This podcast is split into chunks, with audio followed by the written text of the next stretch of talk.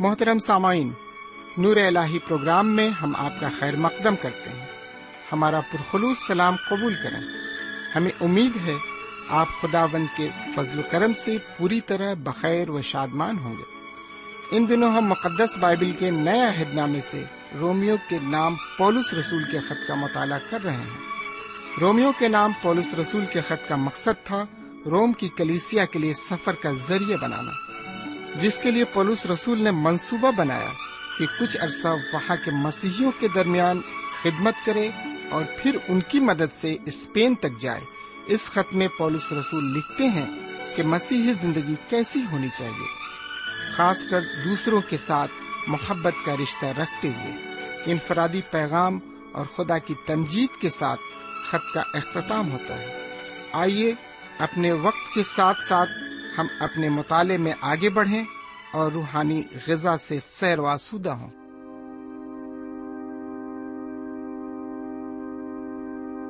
جیون اپنا سفل بنانے آ جاؤ۔ آ جاؤ۔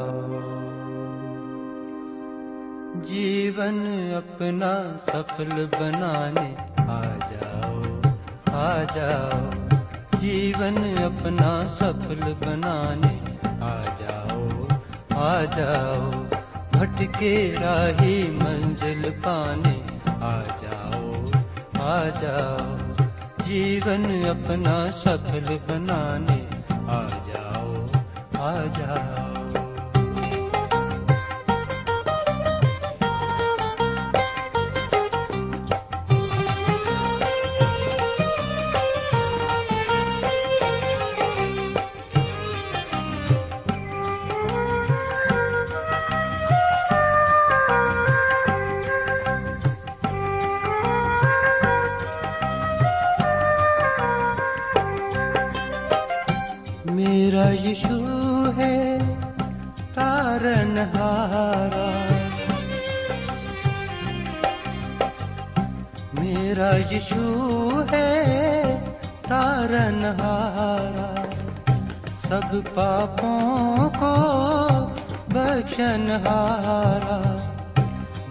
ہارا اپنے پاپوں کو بخشانے آ جاؤ آ جاؤ، اپنے پاپوں کو بخشانے آ جاؤ آ جاؤ، بھٹکے راہی منزل پانے آ جاؤ آ جاؤ۔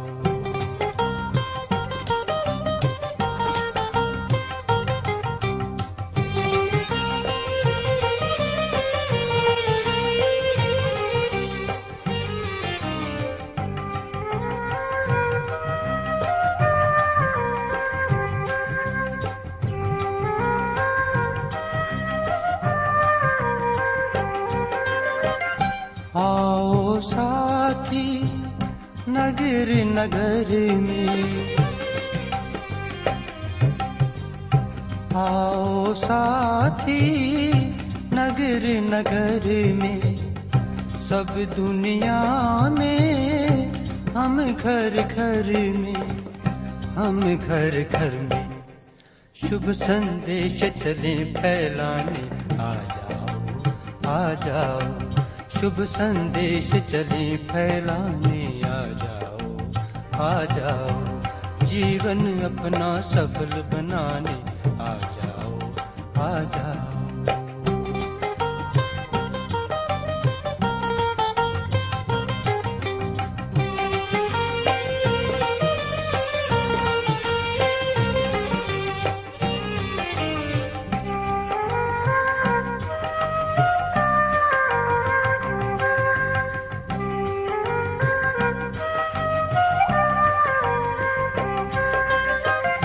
تم نے کہا تھا پھر آؤں گا۔ تم نے کہا تھا، پھر آؤں گا۔ سنگ تم کو میں لے جاؤں گا، لے جاؤں گا۔ یشو اپنا وچن نبھانے آ جاؤ آ جاؤ۔ یشو اپنا وچن نبھانے آ جاؤ۔ آ جاؤ اب تو اپنا وچن نبھانے۔ آ جاؤ آ جاؤ آ جاؤ آ جاؤ آ جاؤ آ جاؤ آ جاؤ آ جاؤ خدا کے کلام کو لے کر ایک بار پھر آپ کے درمیان حاضر ہوں۔ سلام قبول فرمائیے۔ سامن ہم ایک بار پھر خدا و تعالی کے تہ دل سے شکر گزار ہیں۔ کہ اس نے ایک اور موقع ہمیں عطا فرمایا تاکہ ہم اس کے کلام پر غور و فکر کر سکیں۔ سامن یقیناً اس کا کلام ہماری رہنمائی فرما رہا ہے اور ہم جان سکے ہیں کہ یقیناً سرات مستقیم کیا ہے یعنی راہ صداقت کیا ہے اور کسی حد تک ہم اس پر گامزن بھی ہو چکے ہیں۔ یقیناً خدا کا کلام ہمارا ایک سچا اور وفادار دوست ہے، جو ہمیں اسی راہ کی تعلیم دیتا ہے، جو ہماری فلاح اور بہبودگی کے لیے موضوع اور صحیح ہے۔ تو آئیے ایک بار پھر اس کے کلام کی طرف متوجہ ہوں اور سنیں کہ آج خدا و تعالی اس کلام کی معرفت ہم سے کیا کہنا چاہتا ہے۔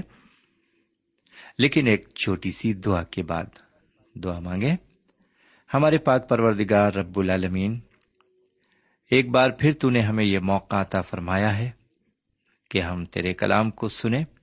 آج بھی جو کچھ ہم سنتے ہیں، اس کے ایک ایک لفظ کے مفہوم کو ہم اچھی طرح سمجھ سکیں اور اسی کے مطابق اپنی زندگی کو سنوار سکیں۔ یہ دعا ہم اپنے حضور کریم، جناب سیدنا یسو مسیح کے وسیلے سے مانگتے ہیں۔ آمین۔ سامعین، اگر آپ پچھلے مطالعے میں ہمارے ساتھ رہے ہوں گے۔ تو آپ کو یاد ہوگا کہ ہم نے رومیو کے خط کے چوتھے باپ کی پہلی آیت سے لے کر آٹھویں آیت تک مطالعہ کیا تھا۔ ہم کرنا چاہتے تھے تیرہویں آیت تک، لیکن ہم آٹھویں آیت تک ہی کر سکے تھے اور وقت ختم ہو گیا تھا۔ یہاں پر ہم چاہتے ہیں کہ نویں آیت سے تیرہویں آیت تک بھی ہم کچھ باتوں کو دیکھ لیں اور اس کے بعد ہم آگے بڑھیں گے۔ یعنی چودہویں آیت سے لے کر پچیسویں آیت تک مطالعے کو آپ کی خدمت میں رکھیں گے۔ سامعین، اگر آپ اس عبارت پر غور کریں یعنی نویں آیت سے تیرہویں آیت تک، تو آپ یہ کہیں گے کہ اس عبارت کا عنوان حضرت ابراہیم ایمان سے راست باز ٹھہرائے گئے ہونا چاہیے۔ سمین آپ کا اندازہ صحیح ہے۔ یہی عنوان اس عبارت کا ہے۔ میرے پیارے بھائی بہن اور میرے پیارے بزرگ راست بازی سب کے لیے عام ہے۔ جی ہاں سب کے لیے عام ہے۔ بحث ایک بار پھر حضرت ابراہیم پر آ کر ٹھہر جاتی ہے۔ چونکہ حضرت داؤد اس شخص کی خوشی کا ذکر کرتے ہیں، جس کے گناہ خداون محسوب نہ کرے گا۔ اس بارے میں یہودیوں کا یہ جواب ہوگا کہ حضرت داؤد مختون تھے کیونکہ وہ شریعت کے ماتحت تھے۔ وہی شخص خوشی کی مبارکبادی حاصل کرنے کے حقدار ہیں۔ جن کا ختنہ ہوا ہو، یہ وہی شخص ہیں کیونکہ شریعت کے مطابق ختنہ ضروری اور لازمی ہے۔ یہی وجہ ہے کہ جناب پولس ایک بار پھر حضرت ابراہیم پر آ جاتے ہیں۔ اور ثابت کرتے ہیں کہ حضرت ابراہیم راست باز اس وقت ٹھہرائے جاتے ہیں جب ان کا ختنہ نہیں ہوا تھا۔ اور شریعت کا نزول بھی نہیں ہوا تھا۔ سامن ایمان کیا ہے؟ اس کی وضاحت کے لیے میں کچھ اور ثبوت پیش کرتا ہوں۔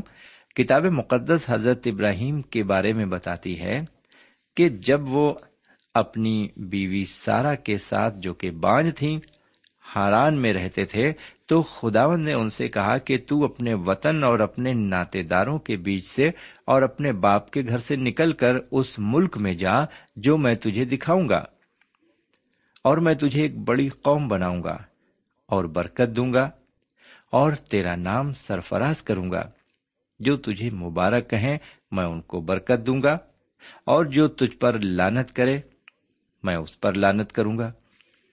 زمین کے سب قبیلے تیرے وسیلے سے برکت پائیں گے۔ حضرت ابراہیم خداوند کے کہنے کے مطابق اپنے وطن کو چھوڑ کر چل پڑے۔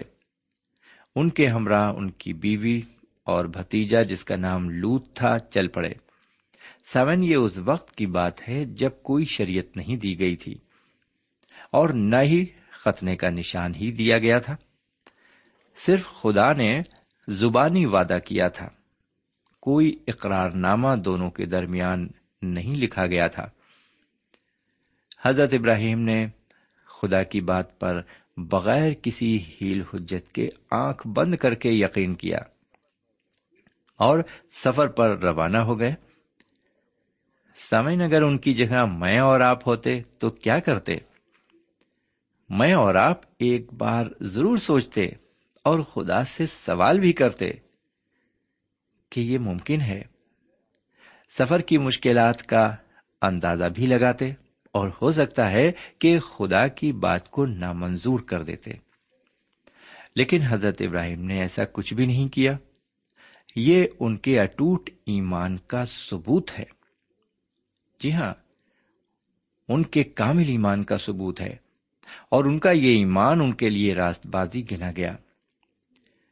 سمین آپ نے سنا کہ خدا نے جو وعدہ حضرت ابراہیم سے کیا، وہ ان کی نامختونی کی حالت میں ان سے بہت پہلے کیا تھا۔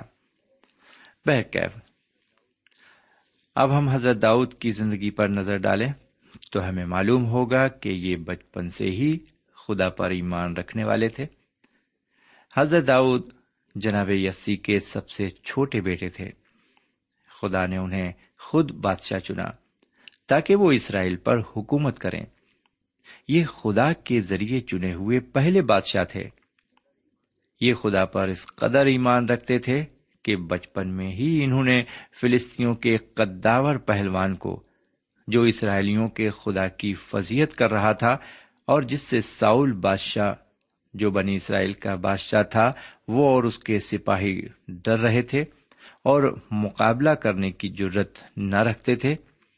اسی فلسطی پہلوان کو جس کا نام جولیت تھا، صرف ایک پتھر اور فلاخن کی مدد سے حضرت داؤد نے مار ڈالا۔ انہوں نے کہا تھا، یہ خداون کی جنگ ہے اور خداون ہی لڑے۔ سمن حضرت داؤد حضرت موسیٰ علیہ السلام کے ذریعے دی ہوئی شریعت کے ماتحت تھے۔ خدا نے انہیں سب کچھ دیا تھا، پھر بھی انہوں نے گناہ کیا۔ انہوں نے اپنے وفادار خادم اریا کو دھوکے سے جنگ میں مروا ڈالا اور اس کی بیوی بیس سوا کو اپنی بیوی بنا لیا۔ انہی کے سلب سے حضرت سلیمان پیدا ہوئے۔ جب ناتن نبی نے ان پر الزام لگایا تو وہ بہت پچھتائے اور انہوں نے پچھتاوے کی حالت میں خدا کے سامنے اپنے گناہ کو قبول کیا اور اپنے دل کو خدا کے سامنے اونڈیل کر رکھ دیا۔ خدا نے ناتن نبی کی مارفت کہا کہ تو مرے گا نہیں، تو مرے گا نہیں۔ سمن حضرت داؤد کی مخلصی شریعت کے ذریعے نہیں، بلکہ ان کے ایمان کے وسیلے ہوئی، جو ان کے لیے راست بازی گنا گیا۔ انہوں نے خداوند کی شکر گزاری کا اظہار اس طرح کیا، مبارک ہے وہ انسان جس کے گناہ خداوند محسوب نہ کرے گا۔ سامن، یہ تو عہد عتیق کی دو معزز ہستیوں کا ذکر ہے۔ لیکن جنہوں نے ایمان کے ذریعے راست بازی حاصل کی عہد جدید میں چند ہستیاں قابل ذکر ہیں جو خدا پر ایمان لائے۔ یہ لوگ نچلے طبقے کے لوگ تھے۔ کچھ محصول لینے والے لوگ تھے، کچھ گنہگار تھے، جن کے گناہ معاف کیے گئے۔ جناب پترس کے بارے میں اور جناب متی رسول کے بارے میں آپ جانتے ہی ہیں۔ انہوں نے سیدنا مسیح کے سہارے پر بغیر سوچے سمجھے، بغیر سوال جواب کیے اپنا سب کچھ چھوڑ کر ان کے پیچھے ہو لیے۔ میرے بھائی، خدا کسی قسم کی قربانی طلب نہیں کرتا۔ نہ ہی اس کی تمام مہربانیوں کے عوض ہم اسے کچھ دے سکتے ہیں۔ وہ دل کی قربانی طلب کرتا ہے اور چاہتا ہے کہ ہم اس پر ایمان لائیں۔ یہ اس کی عبادت ہے۔ اب میں چودہویں آیت سے لے کر سولہویں آیت تک عبارت کو پیش کرتا ہوں۔ یہاں اس طرح لکھا ہوا ہے۔ کیونکہ اگر شریعت والے ہی وارث ہوں تو ایمان بے فائدہ رہا اور وعدہ لا حاصل ٹھہرا۔ کیونکہ شریعت تو غضب پیدا کرتی ہے اور جہاں شریعت نہیں وہاں عدل ممکن بھی نہیں۔ اسی واسطے وہ میراث ایمان سے ملتی ہے تاکہ فضل کے طور پر ہو اور وہ وعدہ کل نسل کے لیے قائم رہے۔ نہ صرف اس نسل کے لیے جو شریعت والی ہے، بلکہ اس کے لیے بھی جو ابراہم کی مانند ایمان والی ہے۔ وہی ہم سب کا باپ ہے۔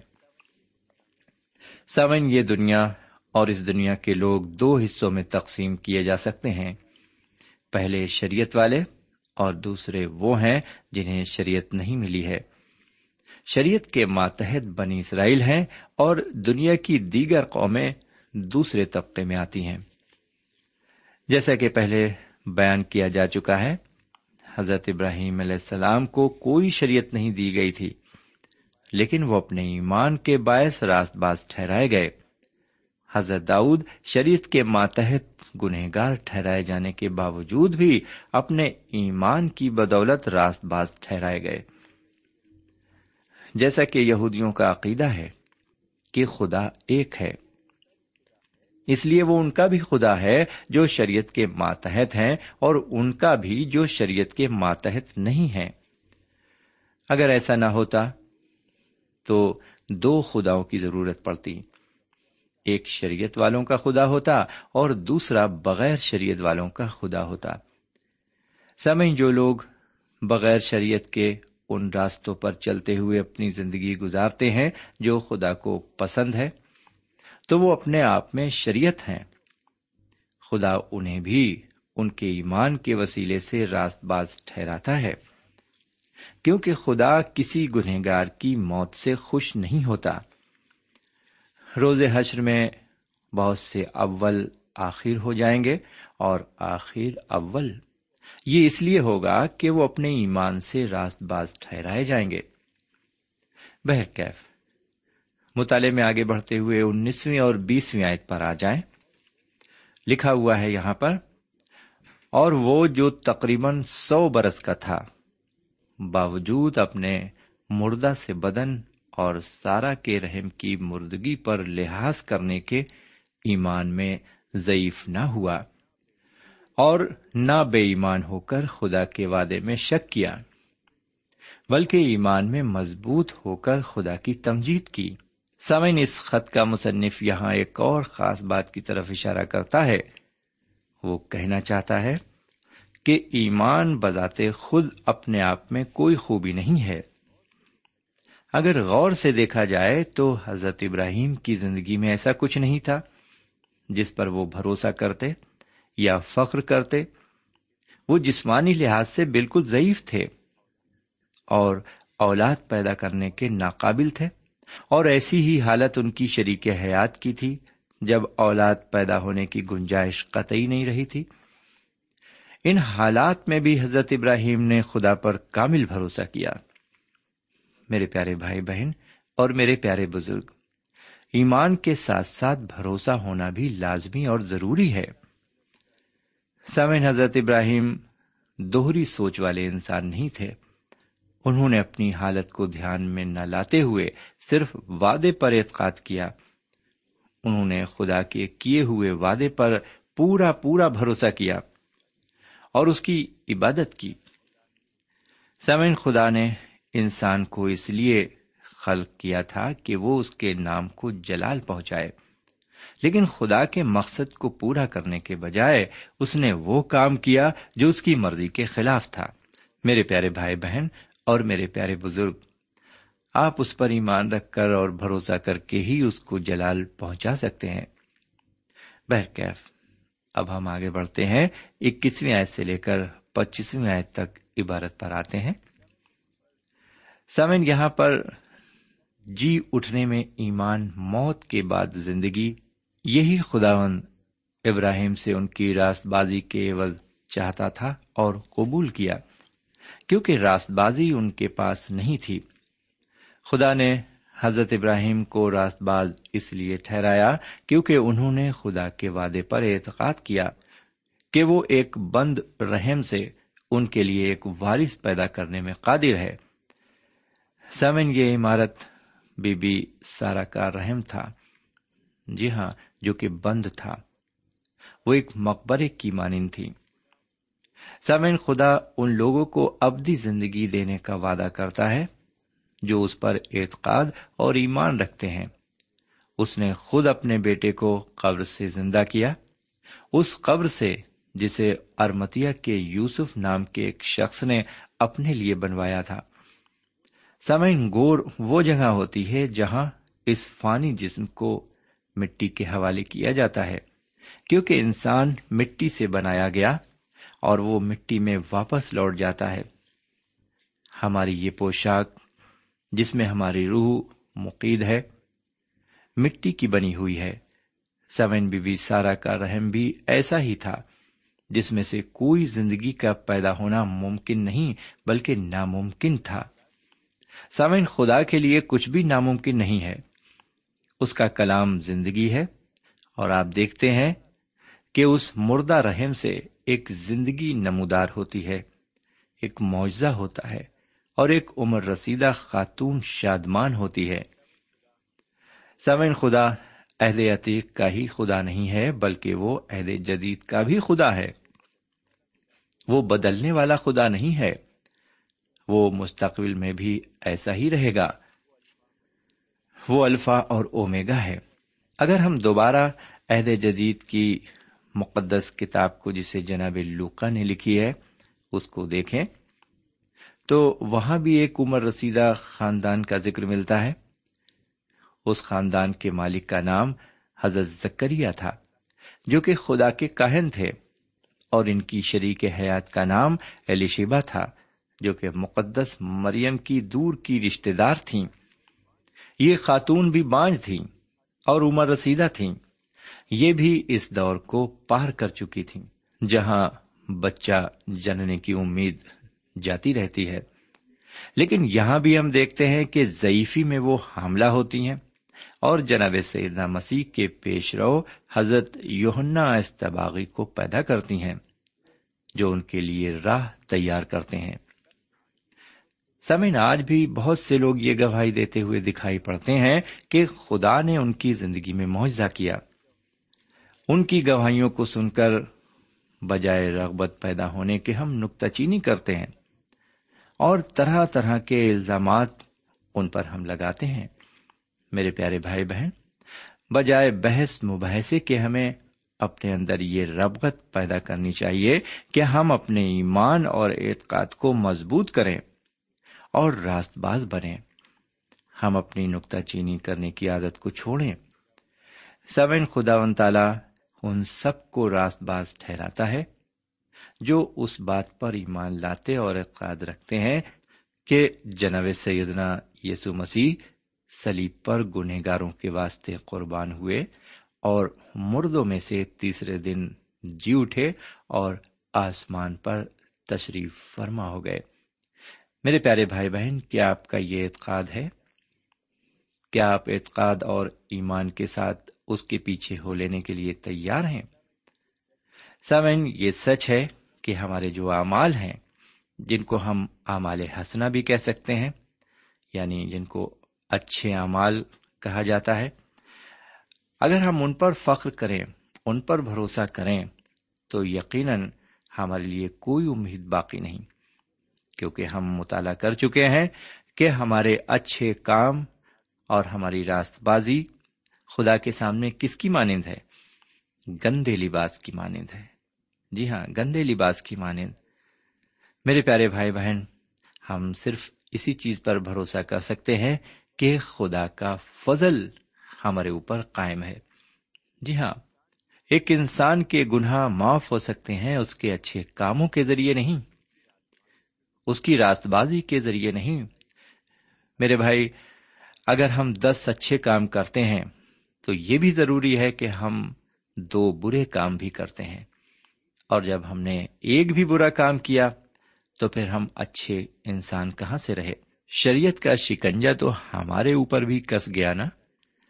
میرے پیارے بھائی بہن، ہمارے گناہ تبھی بخشے جا سکتے ہیں جب ہم خدا کے فضل پر اتفاق کریں، اسی پر مبنی رہیں۔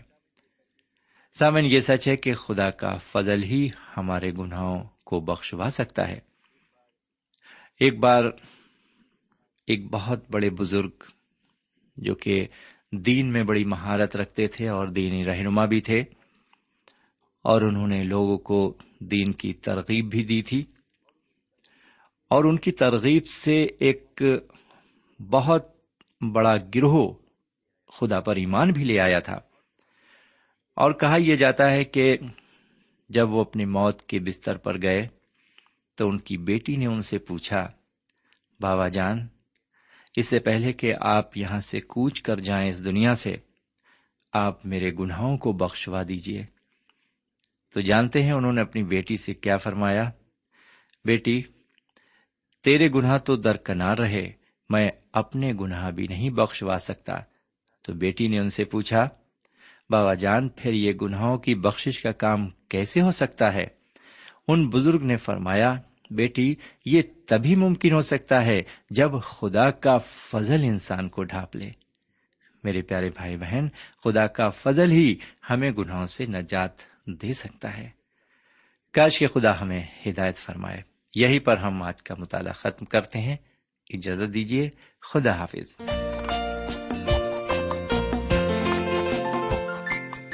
سامعین، ابھی آپ نے ہمارے ساتھ رومیو کے نام پولس رسول کے خط کا مطالعہ کیا۔ ہمیں یقین ہے، اس مطالعے سے آپ نے برکتیں حاصل کی ہوں گی۔ ہم چاہتے ہیں کہ آپ ہمیں ضرور خط لکھیں، ہم آپ کے خط کا انتظار کریں گے۔ خدا حافظ۔ ہمارا پتہ ہے، program Noor al post box number one five seven five Sialkot, Pakistan. پتا ایک بار پھر سن لیں۔ پروگرام نور ال پوسٹ باکس نمبر ایک پانچ سات پانچ سیال کوٹ پاکستان۔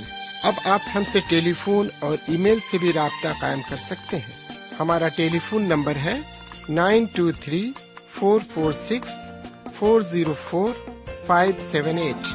نو دو تین چار چار چھ چار صفر چار پانچ سات آٹھ۔ ہمارا ای میل پتا ہے N A M three nine four nine eight hotmail dot com N A M three nine four nine eight hotmail dot com ہمارے پروگرام کا وقت اب یہیں پر اختتام پذیر ہوتا ہے۔ اگلے پروگرام تک کے لیے اجازت دیں۔ خدا حافظ۔